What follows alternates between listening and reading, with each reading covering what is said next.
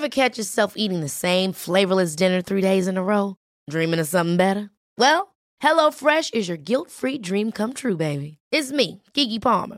Let's wake up those taste buds with hot, juicy pecan-crusted chicken or garlic butter shrimp scampi. Mm. Hello Fresh. Stop dreaming of all the delicious possibilities and dig in at hello fresh dot com. Let's get this dinner party started.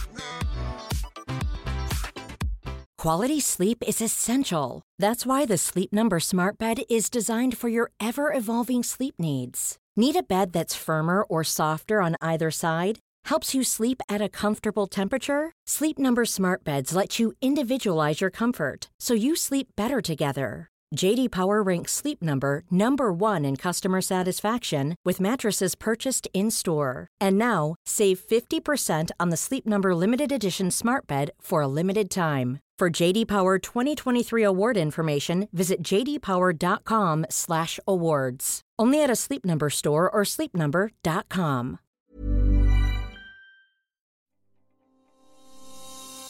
I'm delighted to share this series is in partnership with Heck. Being an independent and family-owned business, they pull out all the stops to bring that farmer's market quality to the supermarket shelf. We all love a barbecue. And with Heck's new range of veggie burgers, whether vegan or vegetarian, thankfully there's absolutely no need to miss out on all the deliciousness. Gone are the days of tasteless veggie sizzlers, as Heck has released its veggie sausage flavours we all know and love as burgers. Choose from the exotic Bollywood and sweet fusion flavours, or the veggie beetroot and super green options, and rock up to that barbecue with a smile. You can find Heck's veggie burgers in the major supermarkets or online at heck food dot co dot u k.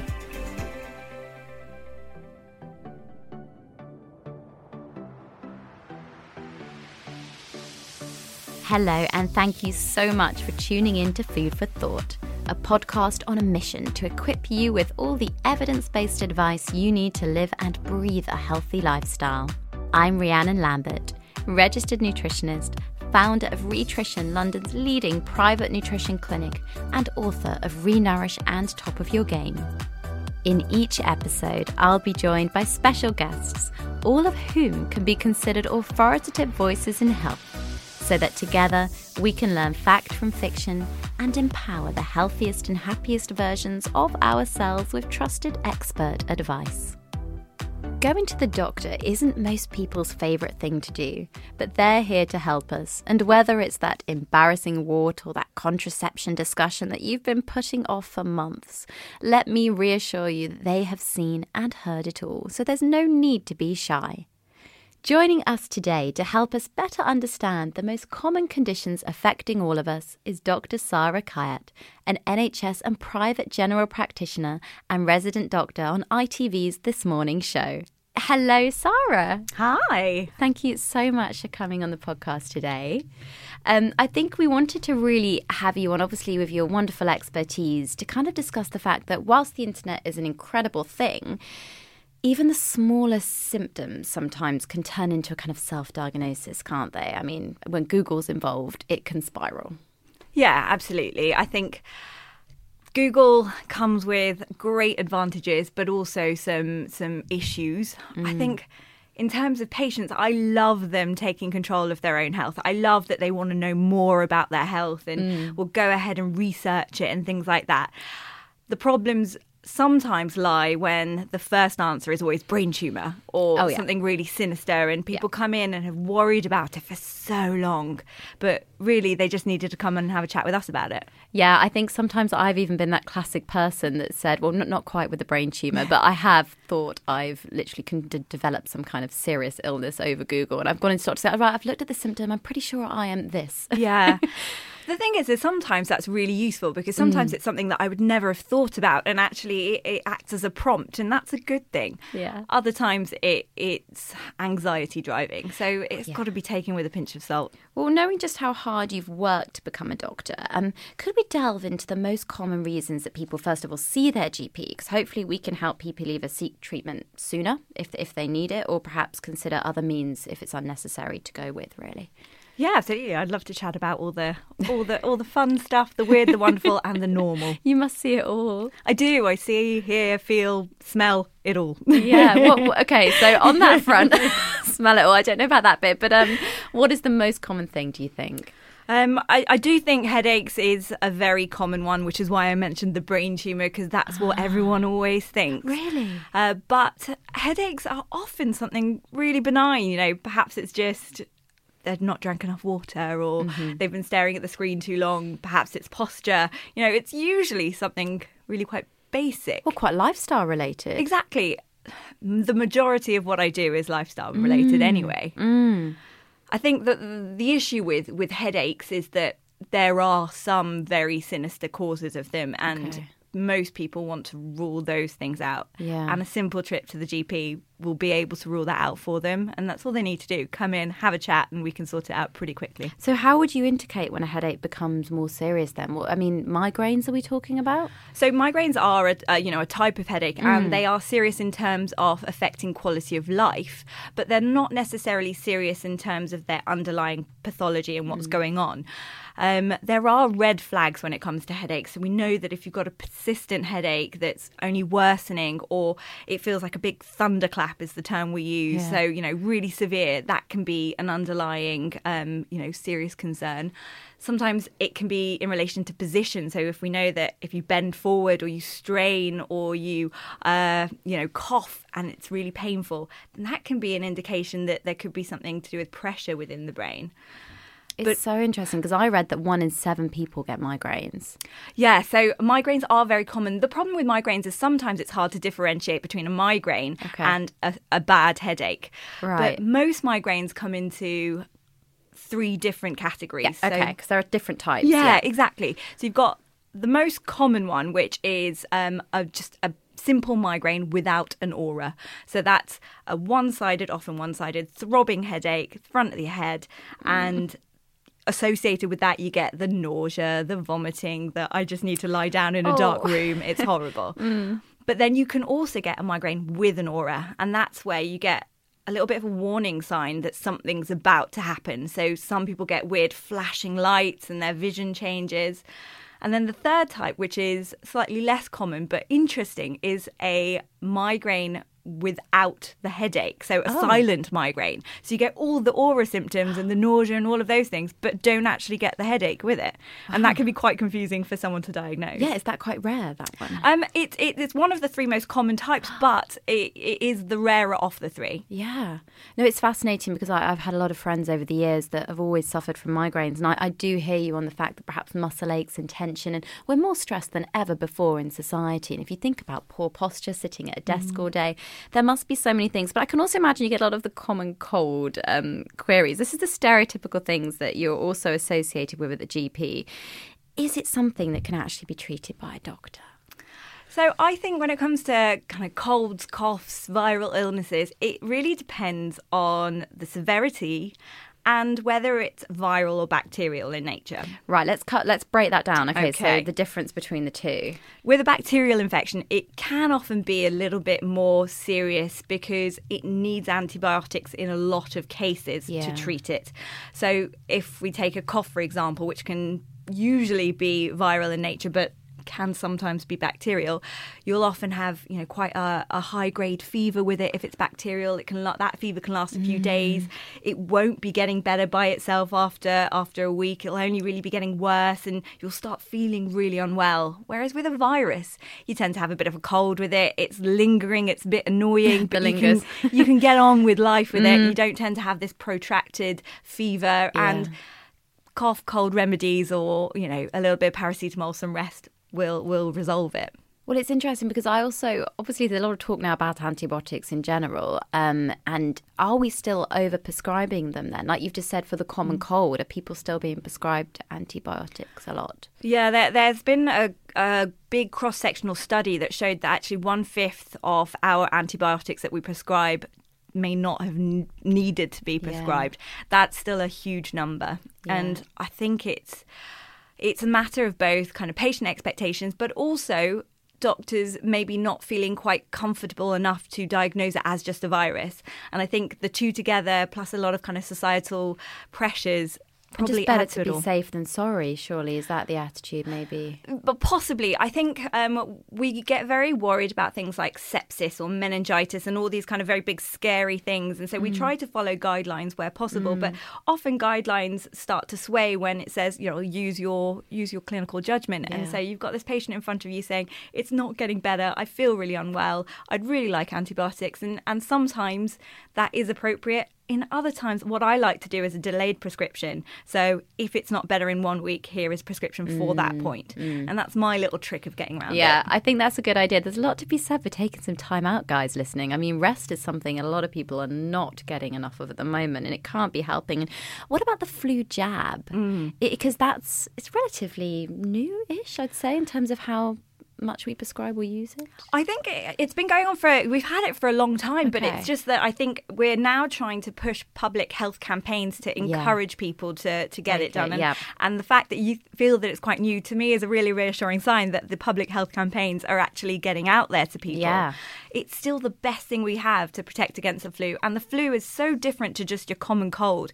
It's, it's serious, it's severe, and, and in certain groups it can kill. So it's important that if you are in one of those health risk groups that you do get the flu jab. Yeah. And what about if you don't even have the flu? Because I hear a lot of people saying that they work perhaps in a school environment, or they work like me in a nutrition clinic where I've got lots of various people coming in. Not everyone is one hundred percent well. Would you recommend people like that as a preventative measure? Oh, one hundred percent. So I think it, uh, on the N H S, certainly, we it's offered to carers, for example. It's offered to healthcare uh, professionals who are in contact with people a lot.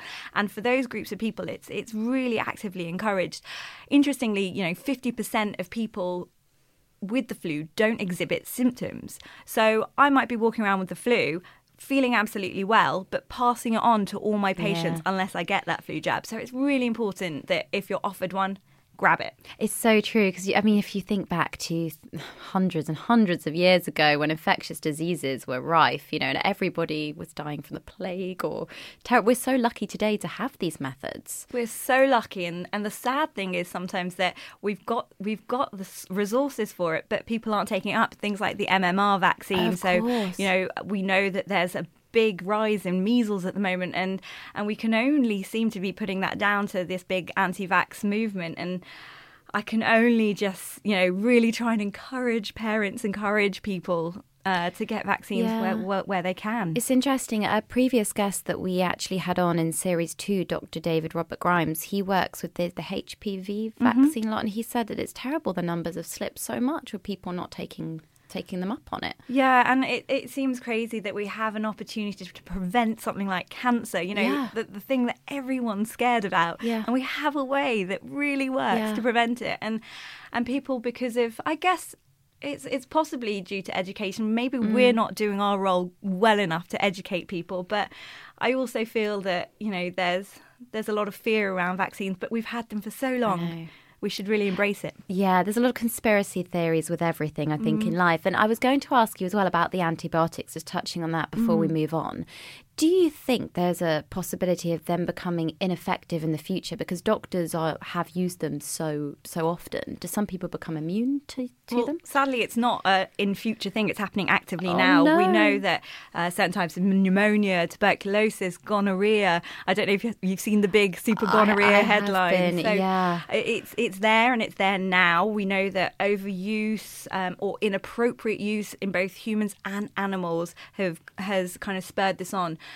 Now, resistance is is a natural process. It happens anyway. But mm. when we're inappropriately inappropriately using antibiotics, mm. that speeds up that process. Yeah. And so what's really scary is something that we would consider really simple to treat, you know, in, in, in, in the next few years might be a, a minefield. I think the W H O, the World Health Organization, mm. has stated that antibiotic resistance is our, one of the number one threats to, to us globally. Gosh. It's scary. That's given me goosebumps. I know, me just too. It. Me too. It just goes to show how far we've come, but how we still don't know the long-term effects of things that we start using, you know. We don't have hundreds of years of data using these things, I suppose. So... But uh, moving on from the scary subject, but obviously anyone listening, definitely get the advice of your health professional. Um, when it comes to urinary tract infections, so U T Is, mm-hmm. something that I hear a lot of women, especially in my clinic, complaining of. And I get asked all the time about cranberry juice helping to cure mm-hmm. them. And my response is usually that there's not enough evidence on this, um, although no harm. If you just want to drink drink some, it's probably not going to do much. How would you treat someone who comes to see you with a suspected U T I? So most U T Is can be diagnosed clinically based on the symptoms. So we know that if you're, you know, having pain on passing urine, mm-hmm. you're going more frequently, there's any blood in there, you're feeling more urgency to pass yeah, urine, yeah. the likelihood is you have a urinary tract infection. Yeah. But one way to then be able to confirm that would be to get a little dipstick. So yeah. you can ask the patient just to do a little urine sample right there and then. I can dip it, see if there is one. If there is, then we can treat it with antibiotics. If there isn't, we might need to invest, investigate other yeah. causes. Because it's important, isn't it? Because I, I remember, I mean, this is a very anecdotal case, but mm. I had one once that spread to my kidneys because I refused to go. I just don't go to the doctor enough. But I was at university, I was like, it's my exam time, I can't get down there, and I left it too late.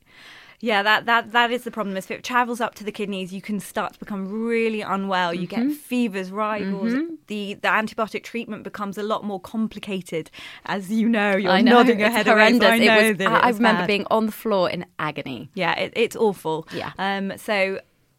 As with most things, if it doesn't go away, you go see your doctor. Yeah, yeah. I mean, what what is the cause of it? So is it true that it's having too much sex, or are some people just more predisposed to getting them than others?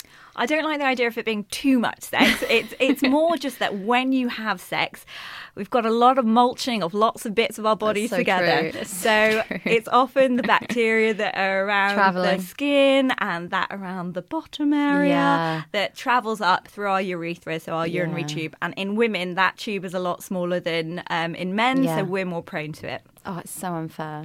so, it's so unfair. Um, when it comes to, this is a very serious topic of obviously patients wanting to come to see you to discuss mental health problems.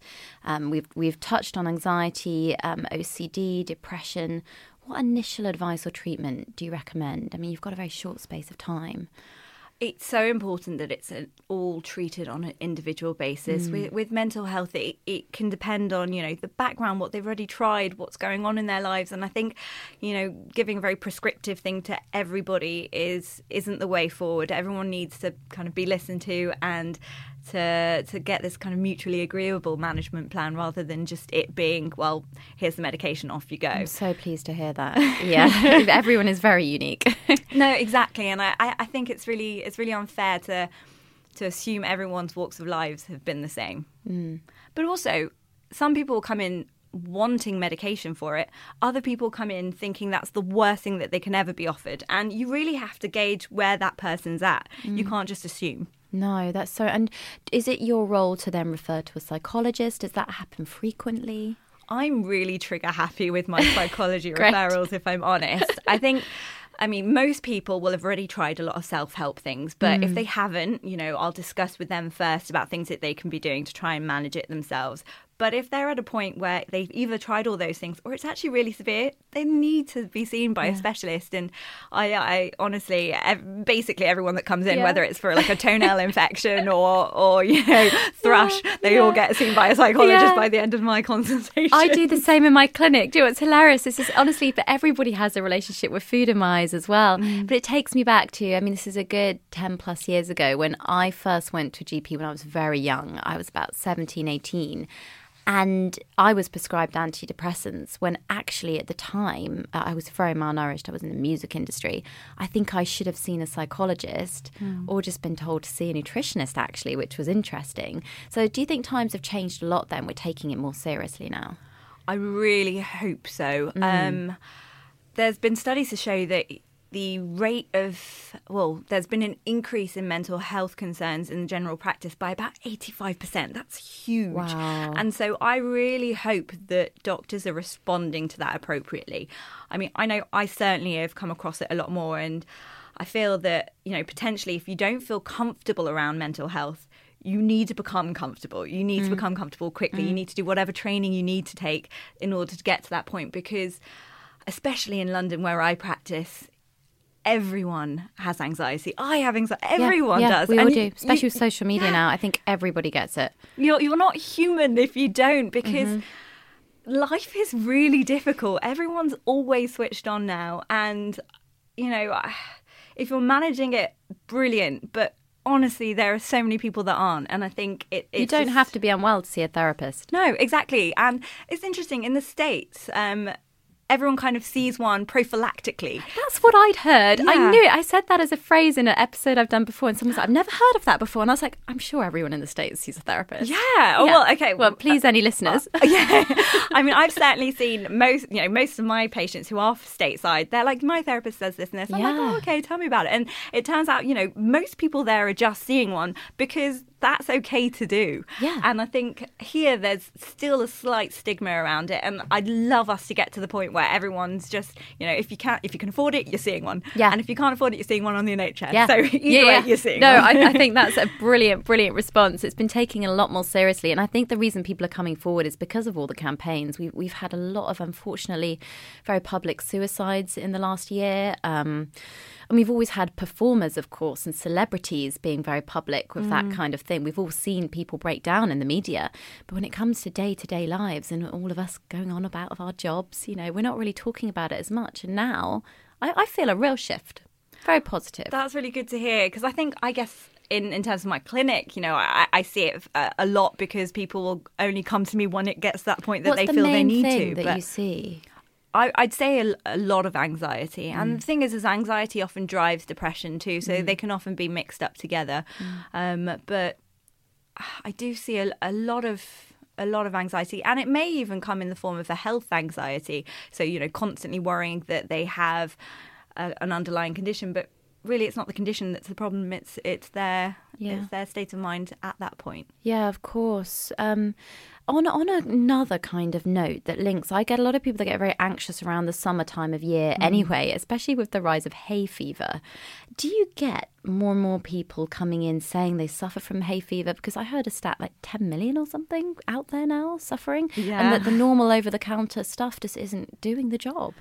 So hay fever is one of the more common allergies, um, mm. and often it's just about trying to find the right treatment for you. Um, so we'll often find that a combination of nasal sprays, antihistamines, eye drops will work, but people will usually just try one, that doesn't work, try the next, doesn't work. Uh, but in combination, right. often they do. There are prescription strength ones as well. So if it's not working from the over-the-counter things, and your pharmacist will be really good at being able to tell yeah. you um, what to try. But if that's not working, there are prescription-based things. And if it's really not working and it's starting to affect you in terms of your quality of life. Yeah, because that's, yeah, yeah, that, that is a big mm. problem. There are um, immunotherapy. So mm-hmm. that's where you're given kind of small amounts, small and increasing amounts of the thing that you're allergic to mm. um, under controlled environments. Mm-hmm. And is that now widely available? Because I remember being at university doing immunology mm. and immunotherapy was only just coming into the kind of...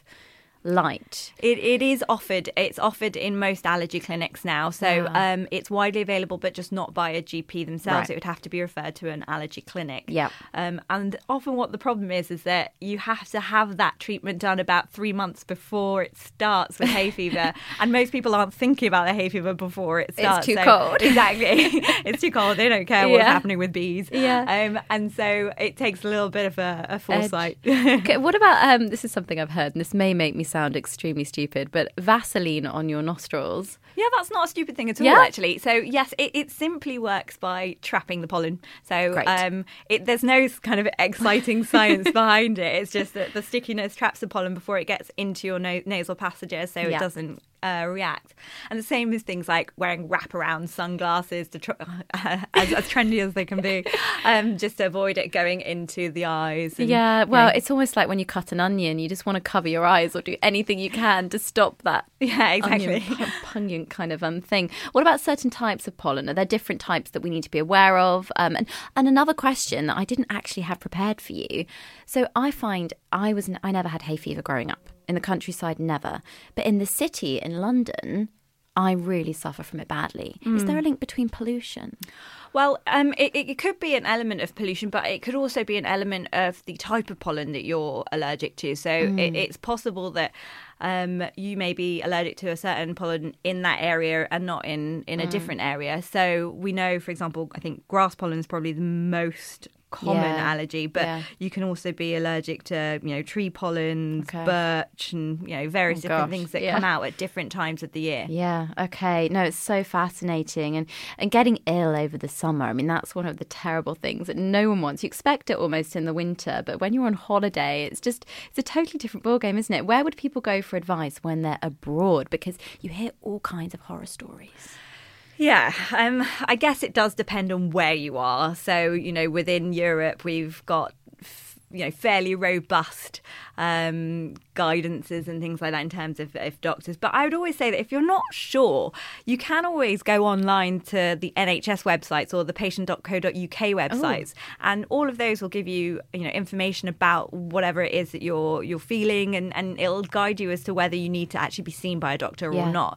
So you might want to just go there first. Yeah. And then if, if it says, actually, if you have X, Y and Z symptoms, you should see a doctor, then potentially going to see okay. one. But one way to make sure you see a legitimate doctor. Yes. Yes. would be to call up your insurance company, because they will have connections with certain healthcare professionals Ooh. in certain areas. So you can always check with them to see who, they, who they're associated I've with. I've never thought to do that. Yeah. And then also preventative things like getting vaccinated. Of course. Like, where of course. do you go to find out which country needs which vaccine? So there's a great website called Fit for Travel. Again, it's a N H S one. Yeah. Um, and so you just type in your destination. It tells you all the vaccines okay. that you need. Brilliant. And then you just go to, to your nurse, your doctor, and just see which ones you've had. Sorry, full of all sure. the wonderful advice for everyone there. And one of the dreaded things that I get a lot as a nutritionist, obviously I can work on that angle, but what about the dreaded traveller's diarrhea? Ah, uh, yeah, it's one of the oh. most common um, symptoms from travelling, and it, it's yeah. horrible because it can take you, it can really take you out of, yeah, uh, out yeah. of holiday.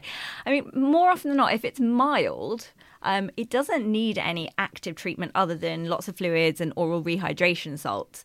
Um, and usually it'll last kind of three to five days and then you're back back to normal. Yeah. But you can have quite severe um, traveller's diarrhoea, and in those cases where you're particularly unwell with it, or it's protracted and it's going on for ages and you're mm. getting dehydrated, often you do need to consider things like antibiotics or mm. I V fluids. Yeah, it can get quite serious, can't it, those types of things? Yeah. And I know a lot of people do general health checkups mm. before they go anywhere. Um It's something I try and encourage if a client can, just because it's very useful sometimes to see their bloods, to see the status of everything. Mm. What, what were you looking for in a general health checkup? So usually, on the N H S certainly, when you turn forty, you're invited for an N H S health check. Are you? Yeah. Oh. So it's one good thing about turning forty, hey. Um, but in, in those cases, we're looking for things like diabetes, cholesterol. We're checking their blood pressure, their their pulse. We're looking for any of the obvious uh, causes of, of health conditions like diabetes, heart disease. Yeah. Um, and, and we even screen for things like dementia at those points. But Um, I would say if, if you're not yet forty, but you're wanting a bit of a, a health yes. check, it, it can be quite individualistic. So we want to know what kind of um, family history you have. Have mm-hmm. you got something that's running in the family mm-hmm. that we need to screen for? Mm-hmm. Are you feeling tired all the time? Do mm-hmm. we need to look about look into your kind of iron levels, B twelve mm-hmm. levels, you know, mm-hmm. all of those kind of things? So again, I think it is really about seeing your doctor and, and speaking to them on an individual basis rather than asking for a multitude of, of screening oh, I tests. I couldn't agree more. And I think this is where problems come in with social media again. So as we're recording this podcast, there's been a lot in the headlines this week, particularly about influencers and different people giving out advice online. Mm. So if they don't know that whole health history, or let alone even a doctor wouldn't be able to respond on the internet without any information. No, of course. It would be very unethical. Of course. I think, you know, my tagline is always, you know, I'm sorry, I can't give yeah. personal advice over um, social media. Yes. And that's the thing that people should be saying yeah. if you have any kind of professional background, because yeah. you'd be petrified to offer advice when you don't have that kind of um mm. uh, you know patient history. So I completely agree, it's it's it's scary that yeah, people are willing to offer advice without the knowledge. They don't realise, I think they're trying to do good and they don't perhaps quite realise the harm. But there are lots of things that can arise, like illnesses or conditions where you have very few symptoms. Of course, things like osteoporosis, one day you may just fracture mm. a bone and and you just realise that you've got it. But what about when it comes to S T Ds?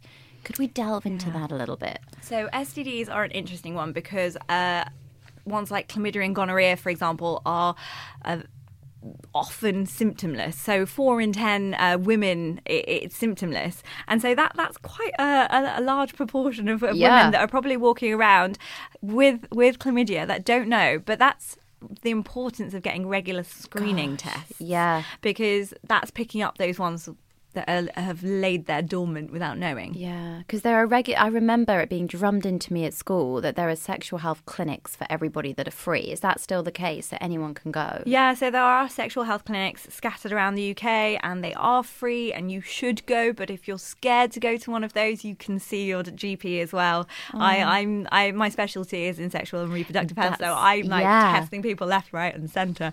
I'm sure, I'm sure. I'm sure. That's why I wanted to ask. How often do you think people should get to test them? So I, I would always suggest that it's important to get tested um, every time you have a new partner. Yeah. Um, so obviously, ideally, I want you all to be practicing safe sex, using yep. condoms. Yep. Yes, please. Mm-hmm. Um, but I also recognise that that doesn't always happen. And so I would always say just any time you have a change of partner, get checked. Yeah.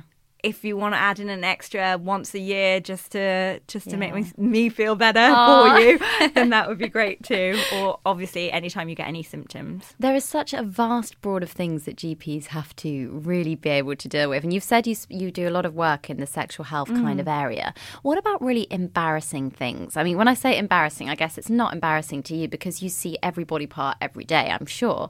But what about people that come to you with, let's say, hemorrhoids or something like mm. you see on T V on those T V programs, embarrassing bodies, those types of things. Um, is it often serious enough to warrant a trip to the doctor, something that could be seen as embarrassing?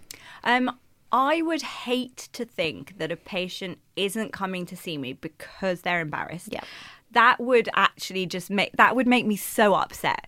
So if you feel it's embarrassing, A, I promise you it's not. I have seen it all. It's yeah. not embarrassing. Yeah. But B, if you are embarrassed, either come have a chat with me about something else first, like yeah. or, or your doctor, you know, first. Test the waters, see if you like that doctor, mm. see if you feel comfortable around them. Then book again another time if you want and speak to them about that thing. Yeah. Write it down if you don't want to say the words. Get someone else to sit in the room with you that you really yeah. trust and get yeah. them to say it for yeah. you. Whatever it is, say it, because the majority of the time it's something so small and so simple that I'd be able to treat there and then. It would have mm. saved you from all of that worry. Mm. Or if it is something a bit more sinister, then we've got it early and we can sort it out. Yeah, and the thing is, you're a very approachable, lovely doctor, which is why you're on this podcast. But I have a lot of people coming into my clinic saying, oh, I can't go to my doctor, or my doctor didn't understand, or, you know, obviously there's going to be discrepancies within every profession. Mm. So what can they do in that case? Can they ask to see other doctors? Is that okay? Is- Of course, you you you have to. I yeah. proactively want you to seek someone yes. that you feel comfortable around. Yeah. Um, the doctor-patient relationship is so unique. Mm. It's something like, you know, no one has that. Or, you know, the same in your profession. You oh, know, yeah. so much trust and and um, openness is required in that kind of relationship. And if you don't have that with your doctor, the mm. person that knows more about you than most people, mm-hmm. then then you need to find someone else. Yeah, that that you do feel like you can be like that around. Um, and if your doctor makes you feel bad about se- finding a second opinion, that's not the right doctor. No, I completely agree. And I, I think there's a lot to be said for, you mentioned this earlier on in the podcast, doctors that still actively do their continuing professional development mm. and they still engage in things and keep up to time. Ever catch yourself eating the same flavourless dinner three days in a row? Dreaming of something better? Well, HelloFresh is your guilt-free dream come true, baby. It's me, Keke Palmer. Let's wake up those taste buds with hot, juicy pecan-crusted chicken or garlic butter shrimp scampi. Mm. Hello Fresh. Stop dreaming of all the delicious possibilities and dig in at hello fresh dot com. Let's get this dinner party started. Life is full of awesome what ifs and some not so much, like unexpected medical costs. That's why United Healthcare provides Health Protector Guard fixed indemnity insurance plans to supplement your primary plan and help manage out-of-pocket costs. Learn more at U H one dot com. Hey, it's Ryan Reynolds, and I'm here with Keith, co-star of my upcoming film, If, only in theaters May seventeenth. Do you want to tell people the big news? All right, I'll do it. Sign up now and you'll get unlimited for fifteen dollars a month and six months of Paramount Plus Essential Plan on us. Mint Mobile dot com slash switch. Upfront payment of forty-five dollars equivalent to fifteen dollars per month. Unlimited over forty gigabytes per month. Face lower speeds. Videos at four eighty p. Active Mint customers by five thirty-one twenty-four get six months of Paramount Plus Essential Plan. Auto renews after six months. Offer ends May thirty-first, twenty twenty-four. Separate Paramount Plus registration required. Terms and conditions apply if rated P G. Where does fitness lie in with that? Because obviously we've got the nutrition element, but it doesn't still make a G P a nutritionist. But it's good that they know to spot signs, I guess. But yeah. how on earth does that work with fitness? Um, I, I think we're given fairly good guidelines when it comes to fitness, Great. actually. Um, so, you know, we're told about the fact that you need to be doing more than one hundred fifty minutes a week and how you can divide that up into strength exercises, cardio yeah. exercises. Yep. There are fairly good guidelines out there. But I think the important thing is not to be scared to refer on. So yeah, when does that happen? The referrals, yeah. like, well, do they get referred to nutritionists and fitness professionals? Well, I, I think the problem is when people don't know what they don't know, um, and so I know that's a really cliched that saying. That made sense to me, but it's one of those things that, you know, I can swan around saying I know everything about nutrition. I'll tell my patients everything I know, but if they're not getting better, mm. you need to realise that actually what you know might not be the be all and end all of everything. Mm. There may be people out there that know a lot more. Mm. There will be people out there that know yeah, a lot no more. One's ever an expert, are they? Exactly, this is the and, thing. and and certainly as a G P, yeah. you can't be an expert in everything. No. So I think it's really important when it comes to nutrition, when it comes to uh, exercise, actually when it comes to any part of medicine, if you've gotten to the point where you don't have the answers anymore and the patient isn't being helped, you need to then seek help. So that's when you should refer, when when, yeah. when your patient isn't thriving on the medicine, yeah. on, the, on the treatment plan you're I com- given. Oh, I completely agree. And are the resources there to refer in the N H S? I guess that's a question. Um,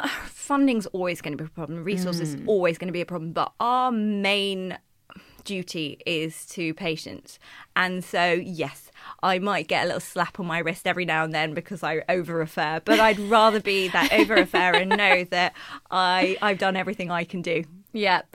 Can we talk about, on that note, veganism? mm. Um, have you, like me, seen seen a rise in it? And do you think it's directly correlated with what I'm suspecting, like their bone health perhaps, mm. different nutrient deficiencies, osteoporosis?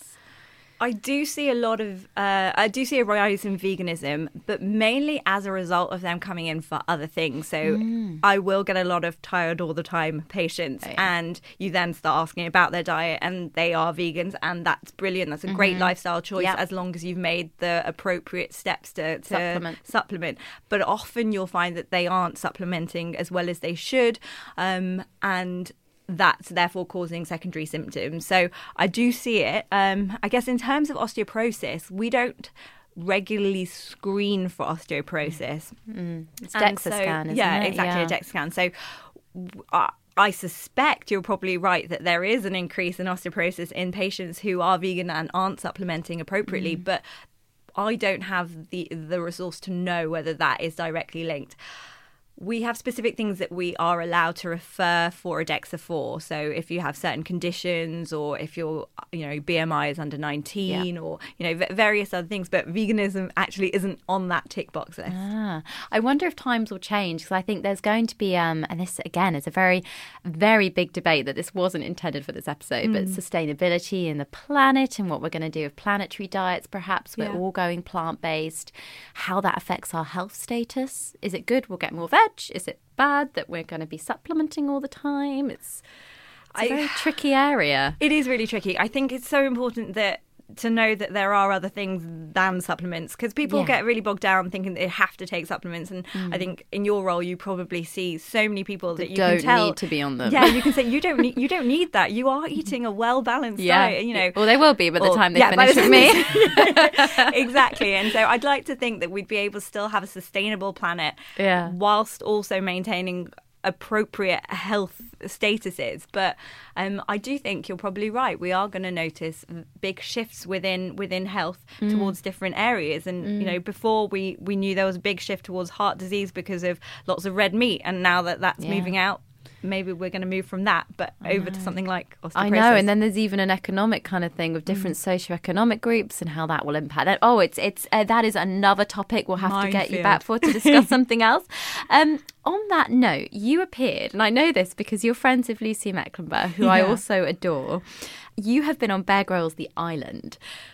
Wow, first of all, I don't really know. It looked um, extreme, to say the least. Oh, yeah. How did that affect your body? I think it affected all of us physically and emotionally. Um, its psychological impact was, was bizarre. While, whilst out there, we were all quite irritable, you know, annoyed at everything. I got back and the psychological impact of it kind of carried on. I ended up becoming a bit of a food hoarder, which was something oh. I'd never experienced before. I've always had, you know, a fairly good relationship with but food. You were in famine for so long. Exactly. And then suddenly I'd come back and I'd be offered a, a biscuit and I would eat half of it. And I would, I remember storing half of a biscuit in eat, or in like my drawers, or like at work I'd be like, oh, I'll, get, I'll save this chocolate for later. I knew there'd be more chocolate available to me at yeah, any point yeah. I wanted, but I was still in that psychological mindset of I've, I've got to store as much of, my, of it as I can just in case. It makes perfect sense, it was, though. It it's was fascinating. Weird. Yeah. That lasted for for about a month, actually, month or two. And then I kind of got back into my my normal habits. But that was a, a really weird sensation for me. And I can I can only imagine that's some way, like how some people feel about their relationships with food and, and you know, the the desperation when it comes to food. Um, physically... It was horrendous. Um, you, lost, you lost so much weight so we quickly did. As well, and your energy just looked drained. Yeah, so I, I was actually lucky. I probably lost the least. I lost about a stone, and other people lost significantly more. Um, it probably says a lot about my eating habits, but um, means you're a good survivor. Yeah, maybe. um, and so I felt physically drained for ages. I I love. sports, and it's the one way that I manage my kind of mental health and anxieties. I always just run and that clears everything up. Mm. And I remember getting back and um, I was so desperate to get back into running again that I went for a run with my husband at the time and I just broke down into tears in Wandsworth Park because I just couldn't run. I oh. remember just being like, what's happened It's like all me? Your muscles have been eaten away. Yeah, muscle mass, everything had mm. gone. It took me about a year to get back my muscle mass. And the stomach, and what about your digestion? Because obviously that must have been impacted hugely. Oh, yeah. So, I mean, whilst we were out there, we were all massively constipated until we all then ended up getting E. coli and then we're very yeah. loose. Yeah. Oh. Um, but our, yeah, our bowel habits just went a little bit crazy for, for a while after. Yeah, um, it, yeah, it t- took a while to form a normal stool. I was going to say, well, they were very lucky to have you, a doctor, with them in there because, you know, I think you made a very good team when oh, you were when you so were on kind. the show. Would you ever do anything like that again? I, I would. I I love the idea of pushing yourself to see what your body can do because I think our bodies are incredible and I think they can they can survive and thrive in so mm. much, and in our modern day society we don't give our chance, ourselves that chance, and um, so to be given that opportunity to see what my body can do and what my mind can do is incredible, but maybe not specifically that show again. Oh. I don't think I need to put myself through that. I have the biggest smile on my face. You actually remind me a lot of Lucy. You've yeah. both got the same drive there. Um, so we've got lots of questions from followers to go through with you. Um, the first one is from Chris. And Chris says, what is the difference between calling nine nine nine and one one one? Okay, so nine nine nine is for uh, an immediate emergency. Mm-hmm. So um, you've got a fire, you, you're being robbed, mm-hmm. you've, you're having chest pain. Yeah. You know, those are the immediate types of things. one one one is where you need advice. So yeah. they'll be able to um, direct you to the appropriate type of healthcare service that you'd need. They may be able to book you an emergency appointment oh. or um, they'd be able to tell you where to go okay. um, if you need help. Right. That's a very good breakdown. So Hayley has asked, I think my nan might be showing signs of dementia. Oh, what can I do? Oh, bless her. So mm. dementia is so close to my heart. My mum has dementia mm. and I think it's one of those ones that really doesn't get uh, recognised early enough. Um, and it's often family that are really scared to, to come forward about it because they're actually scared about what the outcome's going to be. Um, and so it gets diagnosed so so late on. If you're worried, please just go with your nan to your doctors. They'll often just do a few blood tests, maybe a scan, because there are lots of reversible causes of memory loss. Yeah. And so it might just be something as simple as a low vitamin B twelve, which yeah. can be supplemented can and everything lot. Will be br- brilliant yes, again. Yes, yes. But, and so, so I don't want you to worry prematurely, but if it is that, you will get the support you need. Yeah, no, that's a really good answer. Um, and because it's close to your heart as well, I think it's something that we should obviously speak a lot more about as well. Yeah. Um, Jade has said that my My mum has high cholesterol. Should I get my levels tested? Because what if they turn out to be high? So there is familial hypercholesterolemia. God, yes. That was a mouthful. But yes. essentially, it's a genetically based um, high high cholesterol. Mm-hmm. So in some people, it is worth getting checked um, if you're if you've got a, a family history of mm-hmm. it. In in my opinion, I, I'm a fan of getting things checked. I'm a fan of preventative medicine. So if you can try and prevent things from becoming something else, why not? Why not? Totally agree. Totally agree. And then the final one, Nita has said, my granddad has type two diabetes. How much weight does he need to lose to reverse his diagnosis? Now, it is all slightly individualistic. Mm. Um, it kind of depends on how bad his diabetes is, yeah. you know, what his body weight is. We do know that a loss of body weight has been show to, shown to improve uh, blood glucose levels, Ooh. and in some people can reverse their type two diabetes. Yeah. So it's definitely worth trying to lose weight. Um, in patients who are on that borderline, we know that a loss of five percent of body weight, along with regular ex- regular exercise, can reduce the risk of developing diabetes. So um, for anyone out there on that kind of borderline aspect, do think about weight loss if, if you are overweight. Oh, great, great advice. And like you said, once again, we are all individual. And that leads me on to my favourite part of the podcast, which is the fact or fiction round. Mm. Okay, are you ready? Oh, God. Yes, I guess. She's ready. So you answer either fact or fiction. Okay, here we go. Food can cure chronic diseases. Fiction. Heart rate is an accurate measure for health. Uh, fiction. Ooh. You can be overweight and still be healthy. Um, so this one, I got a little bit of a, a okay. A go go for it. Go for it. Why? Because um, it depends on your parameters of health. Yeah. So someone can be overweight and run up twenty flights of stairs, and that would be considered healthy mm. in if that's your parameter. Um, but we also know that you may be more at risk of developing other conditions like type two diabetes, mm-hmm. for example. So it really depends. I, I can't really give you a straight answer for that one. I'm actually very happy you elaborated on this, because of course you can be healthy at various sizes and shapes, but like you said, the parameter is very important. Taking paracetamol too often stops it having an effect. Taking paracetamol too often can lead to other things, like you can get um, headache-induced para- um, paracetamol-induced headaches, for example. Right. So, um, it's not necessarily that it'll lose its effect, but it can lead to other things that you didn't want. Oh, she's such a pro. Cracking knuckles leads to arthritis. No. Oh, that's good to know. Vaccines are unnecessary and can be dangerous. No. Home food intolerance tests work. Home food. No. Good. That was, was a like, good no. What? Definitely fiction there. Um, starve a fever, feed a cold. Starve a fever, feed a cold. Yeah, it's that, it's that old saying that my mum used to say, that you starve a fever and you feed a cold. Well, uh, uh, As in when you have fever, you just don't you eat don't, as much. That's have, like, horrible. Soups. I know, it's horrendous, that's isn't it? It's mean. Like Victorian. No, just eat when you want to eat and don't eat when you don't. God. just, just, Christ. No offence, mum. Yeah, I know. I'm like, yeah. Your mum's wrong. Oh, I love it. Um, we should drink at least one point five litres of water every day.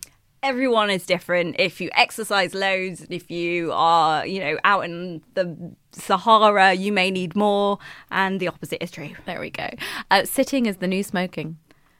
Uh, pr- probably, I, although together it's even worse.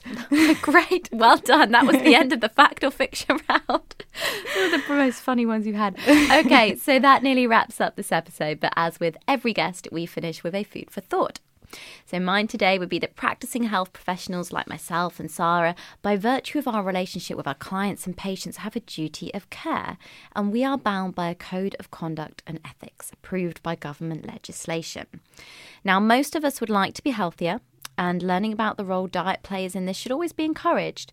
But unfortunately, as long as the term nutritionist remains legally unprotected, anyone can call themselves a nutritionist, regardless of whether or not they have any formal training.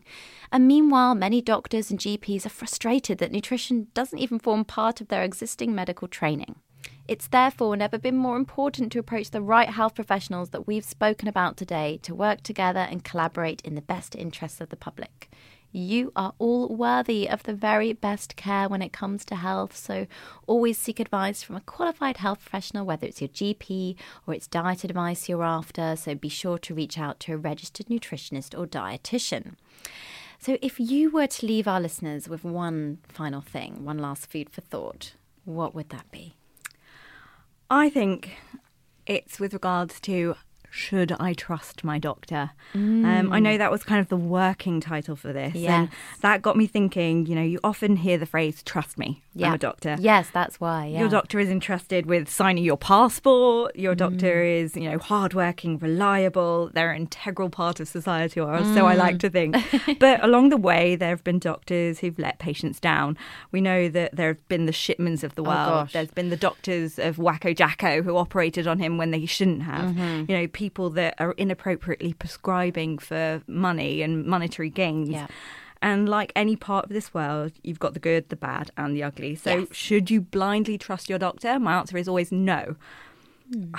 I think you and your doctor have a relationship like no other. It's it's a sensitive, private type of relationship. And it's just about making sure that you find a doctor you're comfortable with. I know I'm not everyone's cup of tea. I know my consultation styles are quite relaxed. Sometimes I crack a joke or two. Yeah. And there will be people that hate that. um, and so I think it's important to make sure that you build a rapport with your doctor. You know, I, I've got patients who, who, when I ask them about what what would they like from this consultation, they turn around and abruptly say, well, you're the doctor, you tell me. And that's just not the style I I do. I like for us to have this kind of dialogue. So I think if you don't like your doctor or you don't feel comfortable around your doctor, just move on. Find one that you do feel comfortable around. And moreover, it's okay just to not trust something your doctor says. It's okay to go online, to to Google it, to go back to your doctor and say, actually, I found this and this. I'd like to try that instead. That's okay. And never feel stuck with your doctor. Mm. Honestly, they would hate to know that that's the way you felt. And if they knew, they should actively promote you and encourage you to find someone that you do feel good around.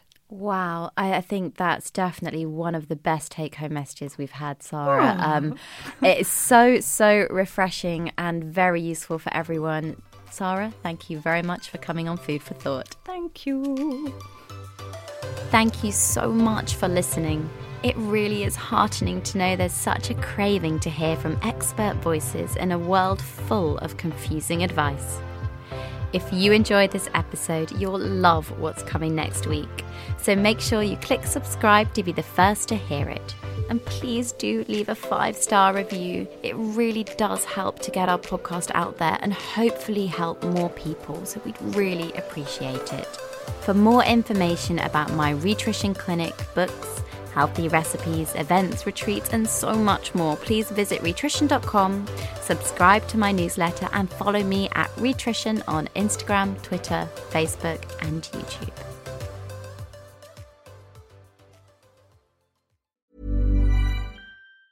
Ever catch yourself eating the same flavorless dinner three days in a row? Dreaming of something better? Well, HelloFresh is your guilt-free dream come true, baby. It's me, Keke Palmer. Let's wake up those taste buds with hot, juicy pecan-crusted chicken or garlic butter shrimp scampi. Mm. Hello Fresh. Stop dreaming of all the delicious possibilities and dig in at hello fresh dot com. Let's get this dinner party started.